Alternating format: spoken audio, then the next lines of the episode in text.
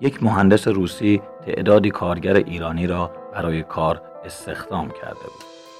کارگران بنا به وظیفه شرعی وقت اذان که می‌شد برای خواندن نماز دست از کار میکشیدند. یک روز مهندس به آنان اخدار کرد که اگر هنگام کار نماز بخوانند آخر ماه از حقوقشان کسر می شود.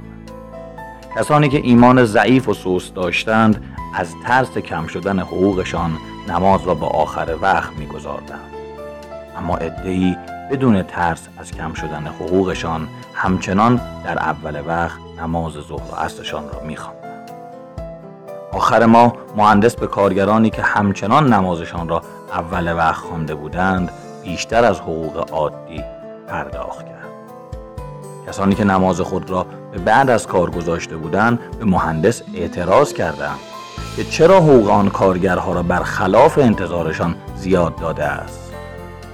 مهندس می‌گوید اهمیت دادن این کارگرها به نماز و صرف نظر کردن از کسر حقوق نشانگر آن است که ایمانشان بیشتر از شماست و این قبیل آدم ها هرگز در کار خیانت نمی کنند همچنان که به نماز خود خیانت نکردند موفق باشید